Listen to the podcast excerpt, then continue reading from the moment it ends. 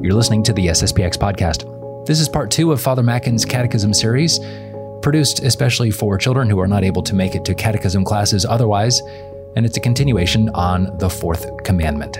If you are at all able to help support the work of the Society of St. Pius X during this time, uh, please know that it does take resources, takes hosting fees and bandwidth and uh, technical equipment to help produce these podcasts and the live stream uh, masses that you are able to view every day. So if you are at all able, please visit sspx.gifts, that's sspx.gifts, and please make a donation. If you're not able to, of course, that's uh, perfectly fine, but you can still help the work of this apostolate by telling a friend about this podcast or by subscribing or by leaving a rating uh, on this podcast. Doing that will help more people to be able to find the SSPX podcast in their own podcast feeds or programs. With that out of the way, now here's Father Mackin with part two of the fourth commandment. Well, hello and welcome. This is Father Mackin for another lesson out of My Catholic Faith. Today we're going to be looking at chapters 104 and 105. It is the continuation of the fourth commandment. Uh, we saw the fourth commandment, in fact, in great detail in the previous lesson, and so now we will see it in even more detail. Uh, it is amazing, in fact, just how much uh, lessons and, and teachings of the church we can discover in each of these commandments. Books, volumes, and volumes have been written uh, for each commandment. So that is why taking a deeper look at these commandments is certainly a good thing. Now, you know, of course, that the fourth commandment is is the first commandment which deals with the love and respect that we're supposed to have toward our neighbor. And of course, it tells us specifically to honor thy father and mother. Of course, in this section, we're going to look at uh, superiors. We're going to look at the love and the respect and the obedience that is owed towards um, towards the state, towards one's country, um, towards religious superiors, etc. So, before we start, I wanted to um, begin with a story. The story, in fact, goes back to uh, England in the English history, where we, we read about a story of a holy bishop who came over from France in order to help England, who at the time uh, were fighting against heresies uh, within their, their country, the heresies that were disturbing the peace of the church, you might say. And while the bishop was there working among the British, um, these pagans who were actually from Scotland, uh, these Scots, they had risen up and they launched an attack against England. The Britons begged this, uh, this saintly bishop uh, to help them because of the skills that this saintly bishop had in his previous career, you might say. Uh, it was shortly after Easter when a little band of Christians set forth in order, in order to stop the invading heathens. And at their head was this holy bishop, his name, Saint Germain. He had once been, in fact, a brave and skillful military leader. And so he asked the soldiers, he asked them, number one, he said, you must keep best possible order. He believed in discipline. Discipline will win the day, he said. And he said that as soon as they would see the enemy, that they must repeat as loud as they can the battle cry that he would teach them. And so the, the army, this little group of Christians, not too many in number, um, promised their general, their saintly bishop, that they would follow him. No sooner than they saw the Scots that were showing themselves for, for battle, um, then the saintly bishop Germain raised with a loud voice and gave them their battle cry. And what was that battle cry? It was the word Alleluia. And of course, it's Easter time. And what does this word mean, really? It means praise you, the Lord, is what it means. And immediately after this, the, the Alleluia was shouted by the bishop. All the army took it up and they kept repeating, Alleluia, Alleluia. And they, they yelled it so loud that the mountains echoed with a thundering cry. And the barbarian invaders were astonished, they were confused, and in fact, they took off. And they took off to their heels in wild disorder, and Saint Germain and his tiny army won the day without even the shedding of, of, of a drop of blood. And you, it's a great story to for us to remember that obviously, number one, the Alleluia has always been a cry of victory for the followers of Christ, um, but also just that example of, of discipline, discipline to uh, to those who are over you, uh, whether it be ecclesiastical or in this case, it was a unique combination of, of a bishop, but also one who had been trained as a military leader. And so we understand that in order to to win, in order to have victory, um, there must be obedience. There must be a, a, a, a obedience and honor to those who are in charge. Another story, if you would permit me, or illustration um, to to sort of instruct us on what should be the sentiments or or the love of a statesman or, or a citizen uh, for his country uh, can be seen in, in, a story that goes back, in fact, with our own country, the beginning of the American Revolution. It was during that time uh, that George Washington had just recently been appointed the commander in chief of the American Army. And George Washington, he discovered that there were English troops that were shut up in the city of Boston. And so Americans then surrounded the town of Boston, and it was obvious that the English that were trapped there had little food. Um, but Washington then sent a letter to Congress suggesting that Boston would be bombarded. And as the message was read, a, a tense silence fell over the assembly, we're told. And why? Well, because the then presiding officer, whose name was John Hancock, had considerable real estate in this town of Boston. Uh, you know, he had invested a lot of money in, in homes and and and uh, and businesses there, and so it was clear that if um, the the town was bombarded, um, Hancock would probably lose most, if not all, of his property.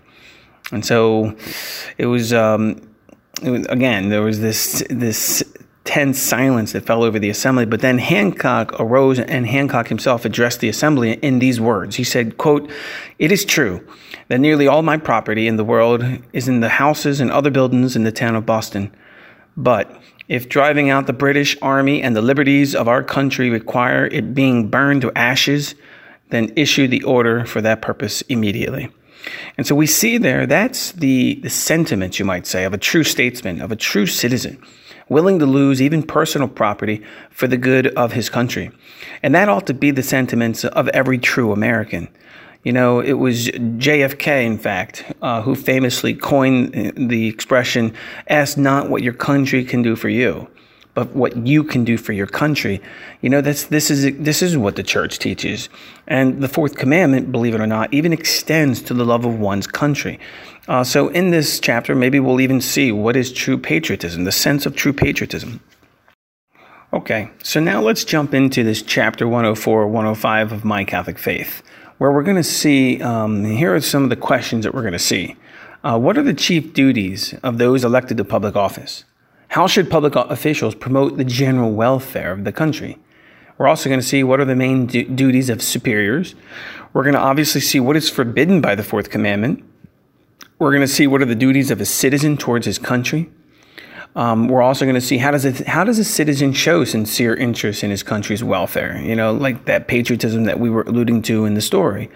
Uh, why must we obey and respect lawful authorities in our country? Uh, and this is certainly a good time to ask that question with uh, the shelter in place and quarantine laws that are, in fact, in, in nearly all 50 states. Um, to what degree do we give the benefit of doubt to law, even if we might not agree uh, if it is a lawful uh, command. And finally, we're going to see what, uh, why are we obliged to take um, to take part in active works of good citizenship.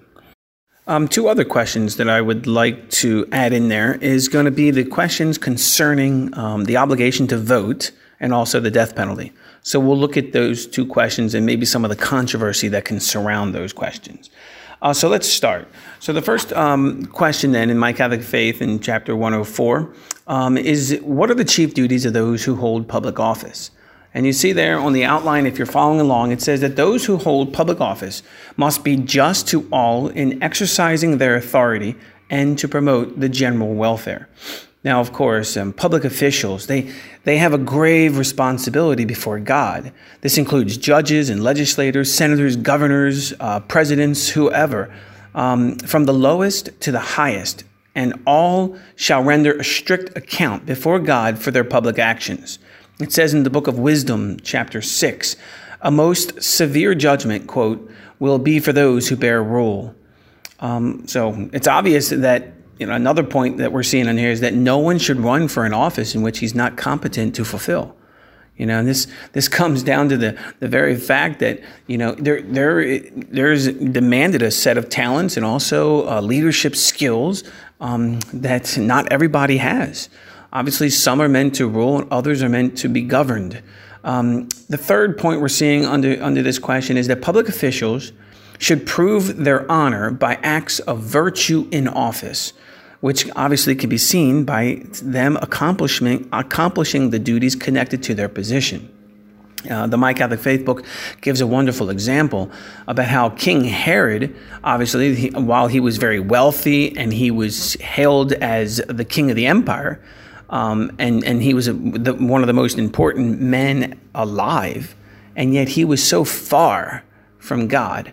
And yet, at the same time, uh, Joseph and Mary they were the, among the poorest, um, and they were insignificant in the eyes of the world. And yet, look, they were the closest to the heart of God.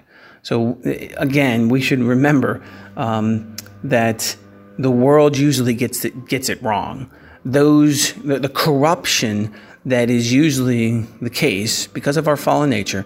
Um, normally in this life, uh, those who will be in the most important, exalted positions of honor typically are not the most virtuous ones. And it's a shame because it ought, it, it, ought not to be that way. Um, it says in the book of Matthew, uh, Whoever wishes to be great among you shall be your servant, and whoever wishes to be first among you shall be your slave. For the Son of Man came not to be served, but to serve. And again, that was Matthew chapter 20. Uh, the last point we're going to see under this first question is that public officials should set a good example because their actions will be seen by all.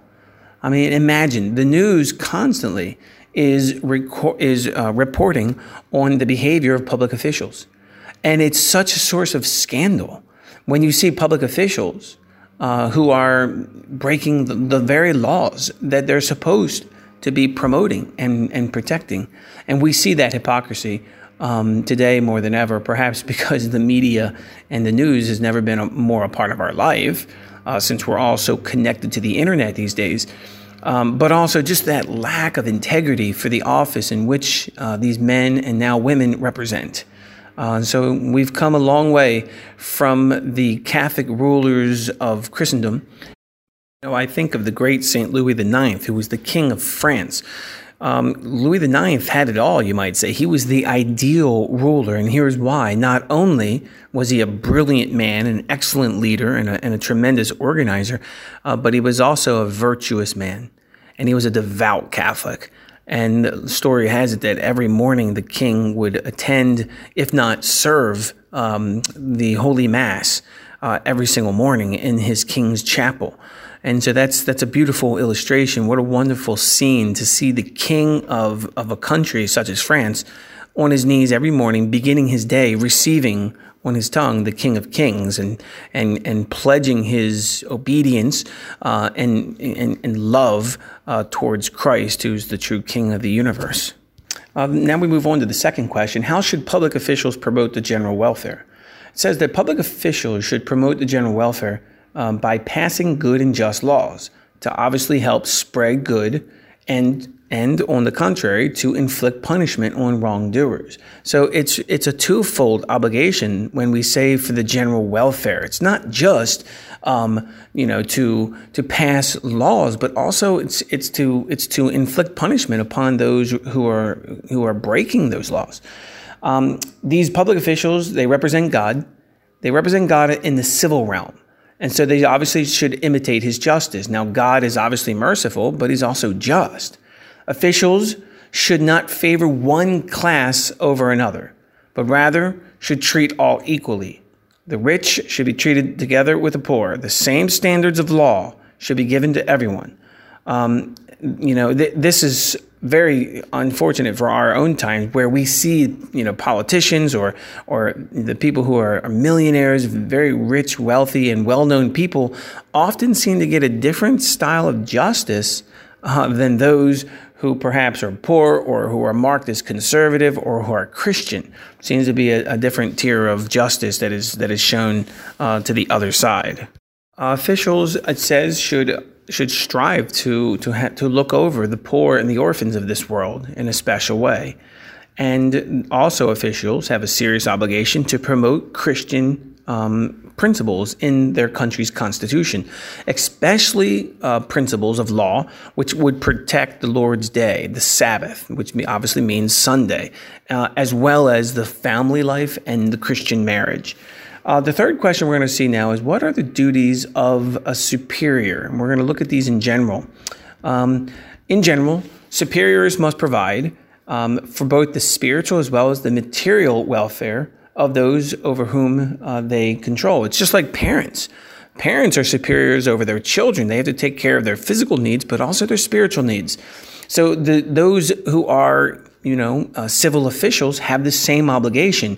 We can look at uh, employers, for instance. Employers must be just with their workers, okay, not holding back their wages, um, and and and you know, a, paying them what we call a just salary or, or a living wage. What is a living wage? Well, a living wage is that that um, you know amount of money which is going to allow a family to live in, in a decent condition, not necessarily to have a you know four four cars and, and a huge mansion. That's not what we mean as a, in living in decent conditions. Now we're going to move on to the the question: What does the fourth commandment forbid? And of course, I I think of the uh, the children especially should pay attention during uh, this question. Um, so the fourth commandment it forbids all disrespect and disobedience to lawful superiors. So this this disrespect that we're talking about includes any type of display of irreverence, such as even talking back to one's parents, um, or unkindness uh, is also against the love that we should owe our parents. So that a child who would curse at his parent, at his parents, or hate them, would truly sin against the fourth commandment. You know, and we should remind ourselves, you know, all of us, anyone who, who's going to yell back at his parents should be absolutely ashamed of themselves. Think of the next time you do that, that your parents were the ones who provided you everything in life, including life itself. Uh, it says in the book of Leviticus in the Old Testament, quote, He that curseth his father or mother, dying, let him die the death. Uh, so that is a um, that is like a curse, you might say, from the Old Testament on those who would dare try and curse their own parents. Um, and thirdly, under this, um, what does the fourth commandment forbid? We can say that a child would sin against uh, the fourth commandment if he refuses a command from his parents. Uh, what type of command? Well, let's just say that the parents say that you're supposed to study now and you refuse, or maybe you're forbidden to hang around certain friends or bad companions and you went ahead and, and, and secretly met up with those people. That would be refusing a command from your parents, and yes, that would be sinful. Now let's move on to the fifth question, uh, which we're gonna, which we see in the book. What are the duties of a citizen toward his country? Um, here we're to see that a citizen must love his country and respect and obey its laws. So, obviously, God gave us our country, God has provided it, and we therefore should love it. In fact, we have a grave obligation to pray for our country uh, and to show our country, you know, the, the degree of respect and love that we can. Um, nevertheless, it is true that one's love of country must always be subject to the laws of God. You know, I always think of the story of the great St. Thomas More, um, who was a devout patriot. He loved his country, England, and he loved serving um, the, the king as chancellor. And yet he was put in a situation where he could not love his country or love the king more than God.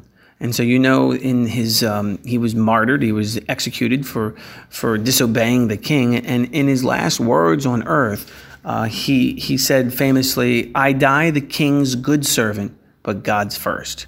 And that should be certainly, it should be all of our attitude towards our country. Um, but nevertheless, we really should have cultivate among ourselves, among those who are under us, uh, children, etc. We should cultivate a, a true love of our of country.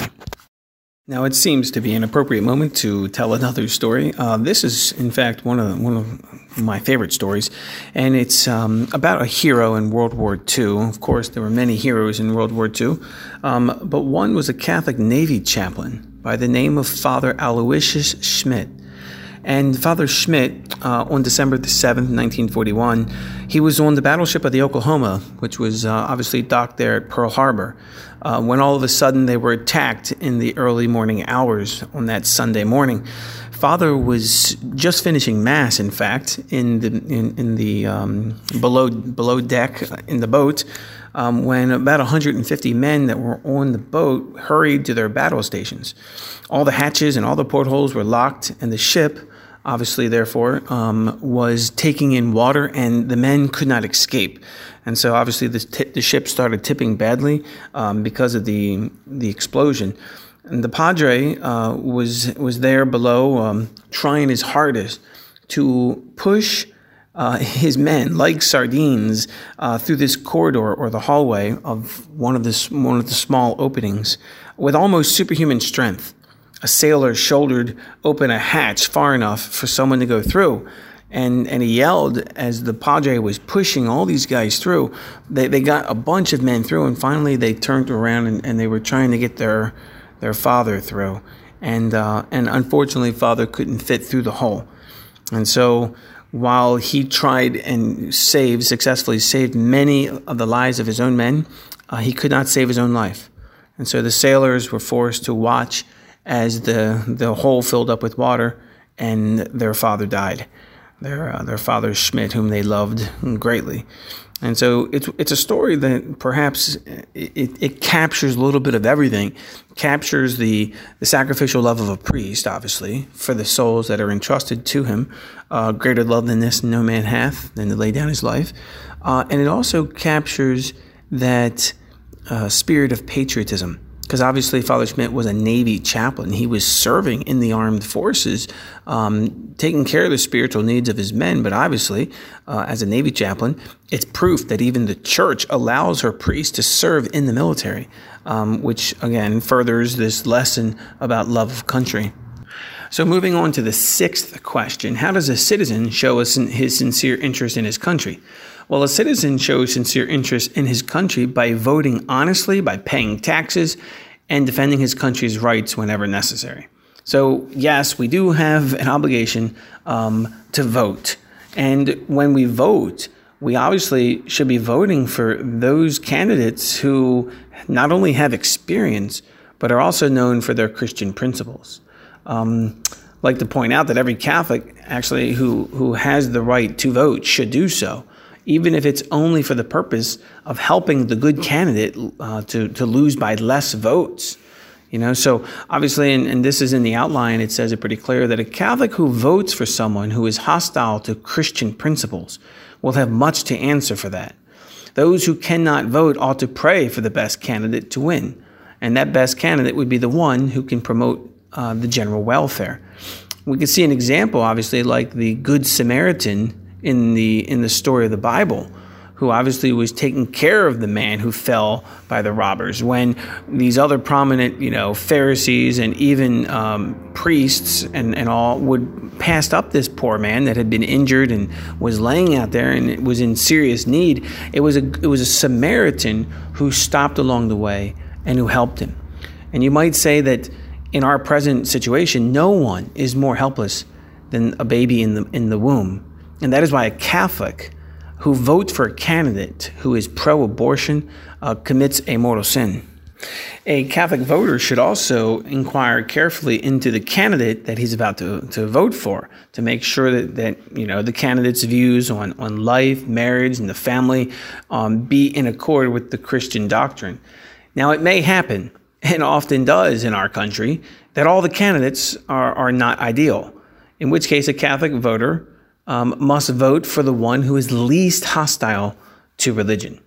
Uh, in terms of taxes, uh, as much as, as we absolutely hate paying taxes, we are bound to pay just tax. Our, our Lord Himself said in Scriptures, uh, render to Caesar things that, that are Caesar's. And so it's only just that a citizen contribute towards the maintenance of peace, order, good works, and military in his country, all of which benefit us in many ways. Uh, and finally, just a quick comment on just war. Um, yes, men should be ready for military service in the defense of their country in the moment of a just war.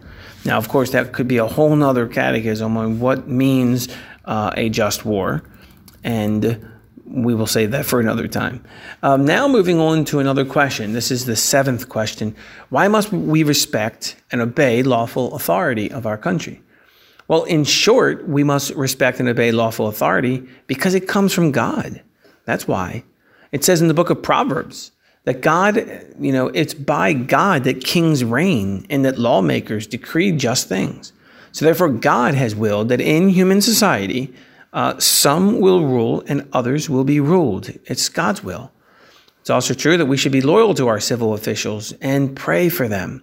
And you might say it would be a sin to plot against your country and against your government. Treason is always a crime. It's a crime against God and it's a crime against our fellow man. The eighth question, um, which really is the last question of these two chapters, why are we obliged, it says, to take active part in good citizenship? Well, we're obliged to take active part in good works for the benefit of our country. And because its right reason requires that citizens should work together for the public welfare of the country. So, therefore, yes, citizens should pull together and promote good works. Now, I told you there would be two additional questions that I was hoping to explore um, one concerning the, the obligation to vote, and the other concerning uh, the death penalty. So, to the first question, which is Can a Catholic vote for someone who is pro abortion or pro choice?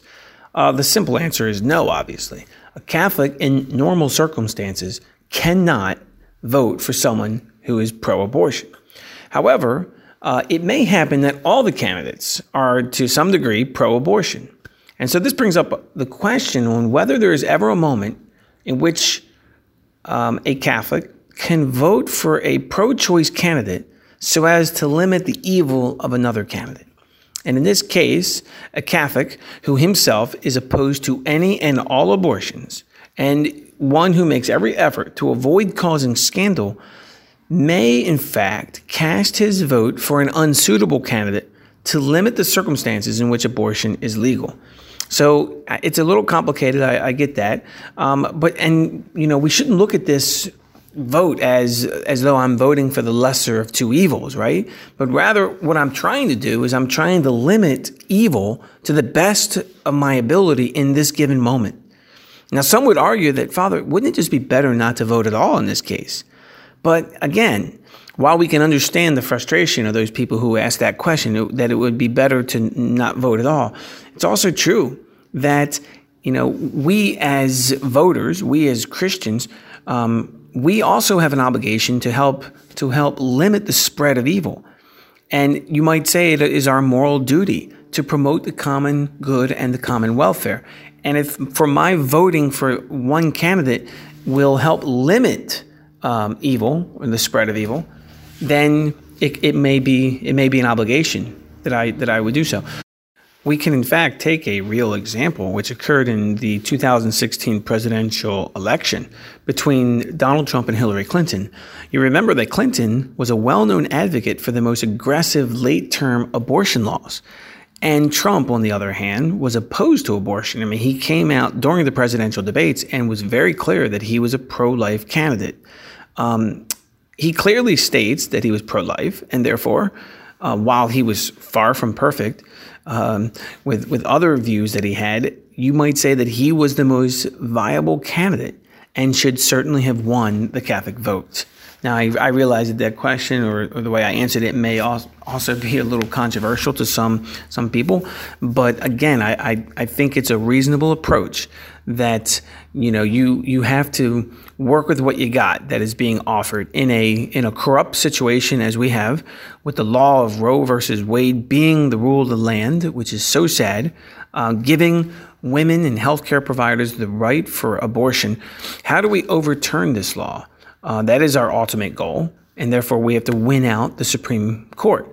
But look at now what has happened with the election of Donald Trump. He has put already two Supreme Court justices uh, there who are very conservative and who are personally pro life candidates. So it's very possible that uh, if uh, our President Trump can continue to stack the Supreme Court, that in a few more years, we may see, in fact, Roe versus Wade be overturned. What a blessing that would be. Um, the other question I wanted to quickly look at is concerning the death penalty. So, can the state, does the state have a right to execute a criminal um, who committed a, a wicked crime? Well, we can go back and, and look at church doctrine, the tradition of the church, uh, going back to the Council of Trent, in fact. The Council of Trent states that, that the country, that the state, has the power to protect the innocent and punish the guilty. And this comes from the state's obligation to protect the common good by repressing what we would say are outrage and violence. So the Sacred Council of Trent taught that in order to fulfill its end, which is the preservation and the security of human life, the state, in fact, has the legal right to execute criminals for wicked crimes and to do so without, in fact, violating the fifth commandment. So the fifth commandment, which is thou shalt not kill, is not violated because a part of that commandment, thou shalt not kill, is also the strict obligation to preserve life.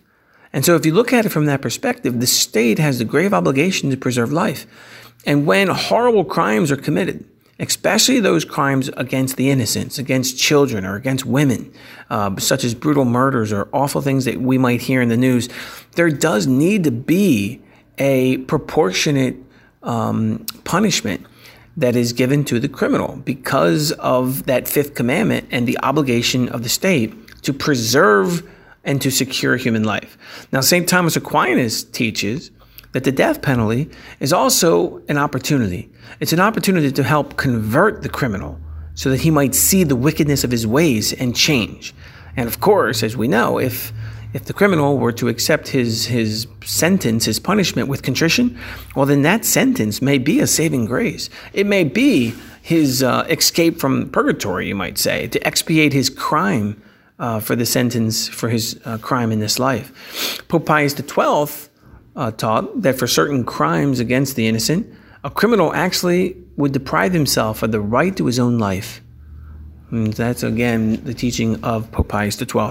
And in conclusion, we can say, well, what does the present Pope teach? Uh, Pope Francis. He's been in the news not too long ago because he asked for the revision of the Church's catechism concerning the death penalty. Uh, Pope Francis would rather it say that there's that no matter how bad the crime is, the death penalty is always, in every case, inadmissible. And the reason that he gives is he says it's because of the dignity of the human person. The dignity of the human person.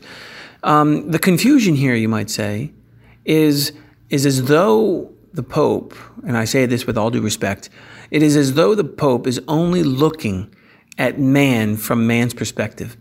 It's almost as though man is an end in himself or as though this life is the only life.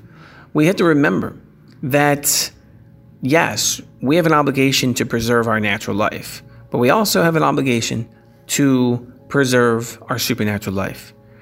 And that is why uh, the traditional doctrine of the Catholic Church would support the death penalty, capital punishment in, in some cases, because of that grave obligation um, for the, to protect the next life, the supernatural life, which is in our soul. Well, that'll be the conclusion then of the Catechism, and I hope that you you all learned something. Perhaps we can end with a prayer. In the name of the Father and of the Son and of the Holy Ghost. Amen. Glory be to the Father and to the Son and to the Holy Ghost as it was in the beginning, is now, and ever shall be, world without end. Amen. Saint Joseph, pray for us. Our Lady of Victory, pray for us. In the name of the Father, and the Son, and of the Holy Ghost. Amen.